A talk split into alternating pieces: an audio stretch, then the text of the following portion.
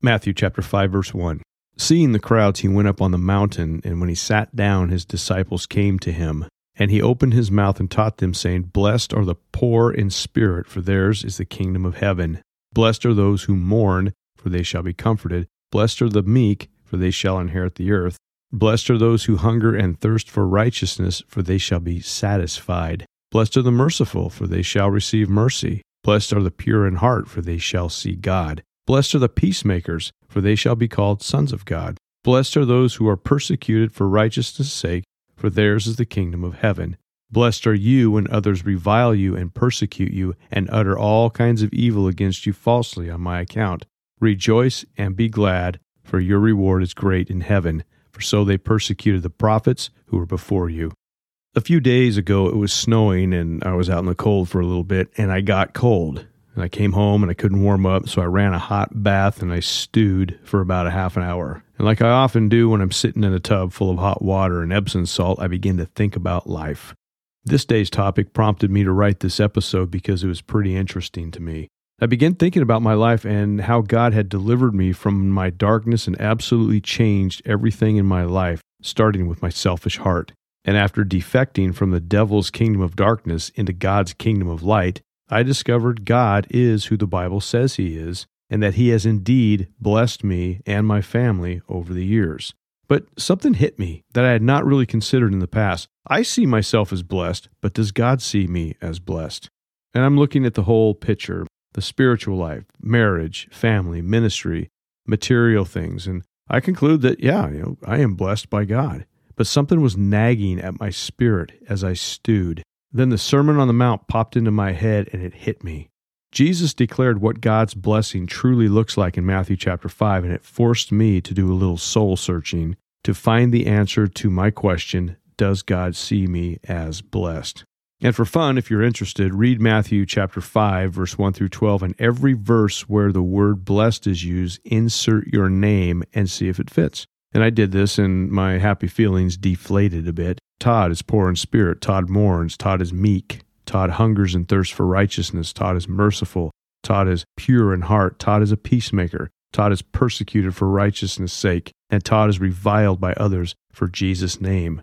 So going through these, I found I didn't score perfect 100%. However, those changes in my life I spoke of earlier about the kingdom of darkness and the kingdom of light involved turning me toward these things. And a few of them I felt pretty good about, but not all of them. So I had to ask myself, am I truly blessed? And the answer, in my opinion, is yes. Not because I've mastered all these things and show incredible humility, but because I am inching closer toward these things by the power of God. And this is the power of the Holy Spirit operating in us. We are hopelessly lost without Jesus. But with Him as our King and obeying Him, He is working in us day by day, bringing us closer to our day when we will be in eternity with Him. And if we're serious about Him, these things in the Sermon on the Mount, which make us question how good or bad we are doing in our relationship with Jesus, will begin to develop in our lives as the Holy Spirit does the work in us. And I've heard this said many times that following Jesus is like climbing a greased pole. When you stop climbing, you immediately begin to slide back to the bottom.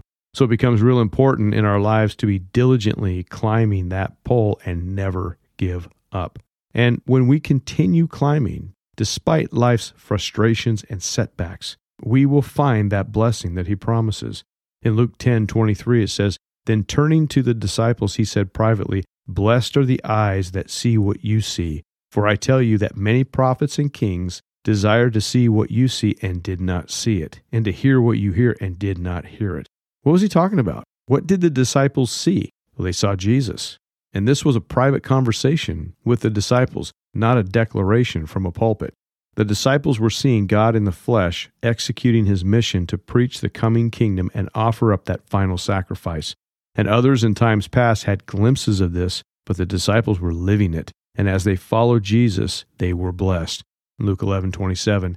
As he said these things, a woman in the crowd raised her voice and said to him, Blessed is the womb that bore you, and the breast at which you nursed. But he said, Blessed rather are those who hear the word of God and keep it. And here again is a declaration from Jesus to those who are serious about God. If you hear the word and keep it, you are blessed. So, hearing the word, reading our Bibles, listening for the voice of God, And then obeying the instruction we get from God brings about that blessing. Luke 14 12. He also said to a man who had invited him, When you give a dinner or a banquet, do not invite your friends or your brothers or your relatives or rich neighbors, lest also they invite you in return and you be repaid. But when you give a feast, invite the poor, the crippled, the lame, the blind, and you will be blessed, because they cannot repay you, for you will be repaid at the resurrection of the just. So, giving sacrificially to those in need is another way Jesus declares a person to be blessed. And in this passage, the emphasis is on taking care of others in need instead of those in your circle who are not in need. Having a heart to step out in faith and meet a need for someone the Lord puts in your path not only blesses the believer, but also shows the one in need the real love of Jesus. John 13, 13. You call me teacher and Lord, and you are right, for so I am. If I then, your Lord and teacher, have washed your feet, you also ought to wash one another's feet. For I have given you an example that you also should do just as I have done to you. Truly, truly, I say to you, a servant is not greater than his master, nor is a messenger greater than the one who sent him. If you know these things, blessed are you if you do them. So, being a servant involves serving, and voluntarily serving, placing yourself in the position of a servant and not the master, brings about humility and shows that love of God so frequently spoken of in the scriptures. And if Jesus lowered himself to the place of a servant, then why would we ever think serving others in this manner is something beneath us? It's not. And washing feet was the job of the lowest servant in the house in these days, and Jesus washed the disciples' feet. He had no problem with it, so we shouldn't either. Several years ago, I was teaching through the Gospel of John, and I came to chapter 13. I made it a quick study and then called everyone to the front where I had an ice chest with rolled up cloths soaking in hot water and two basins to wring the water out in. And I told them I was going to wash their feet. And from the stage, you should have seen the looks on their faces. You would have thought I asked them to come up and do shots of tequila with me or something. But it turned out to be an absolutely beautiful experience filled with joy and a lot of tears. Try it sometime. It's pretty cool. Acts chapter 20, verse 35. In all things I have shown you that by working hard in this way we must help the weak and remember the words of the Lord Jesus, how he himself said, It is more blessed to give than receive. Now, Paul quotes Jesus as saying, It is more blessed to give than receive. So Jesus said this, but it's not recorded in the Gospels, which isn't really a big deal. Jesus spent three years with the disciples, and if they tried to document everything he said, that scroll would be a mile long. But being generous makes one blessed. And I've experienced this personally. I was very selfish as an unbeliever. And with the exit from the devil's kingdom and the new life in God's kingdom, I began to receive things out of the blue material, spiritual, emotional things. They began to simply come my way. And I was happy, and I was still selfish. But learning about giving to God by giving to those in need began to break that selfishness within me and bring about a more selfless mindset that is much better. So if you find yourself not feeling blessed, try praying that God would show you how you could meet the need of someone secretly. And then when God gives you the green light, do it. And as Jesus says, do it in secret. Don't let your left hand know what your right hand is doing. And you can know that God just used you to bless somebody. But a word of caution. Sometimes, and I've experienced this on a few occasions, your giving appears to do no good. Don't worry about it. It's God's money He's allowed you to earn. If He tells you to give, then simply do it and rest in the fact that you obeyed Him. You'll be rewarded for your faithfulness, not the other person's actions or response to your giving. Romans chapter 4 verse 7 Blessed are those whose lawless deeds are forgiven and whose sins are covered. Blessed is the man against whom the Lord will not count his sin. And one thing I worry about is all the people who sit in church week after week and have never truly became a child of God through faith in Jesus.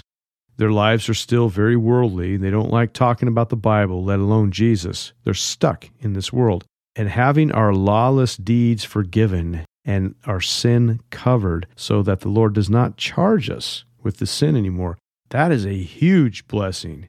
And when you know you are forgiven and the old is done away with, then you know you are blessed big time. It's a whole new existence when you know you stand before God forgiven. James chapter 1 verse 12 Blessed is the man who remains steadfast under trial, for when he has stood the test he will receive the crown of life which God promised to those who love him.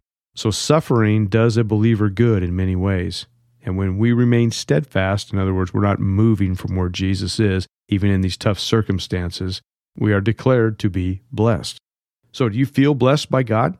And more importantly, does God see you as blessed? Follow Jesus, obey his word, and let this world see the light of God in you by your sincere relationship with Jesus, and you are blessed. Thank you.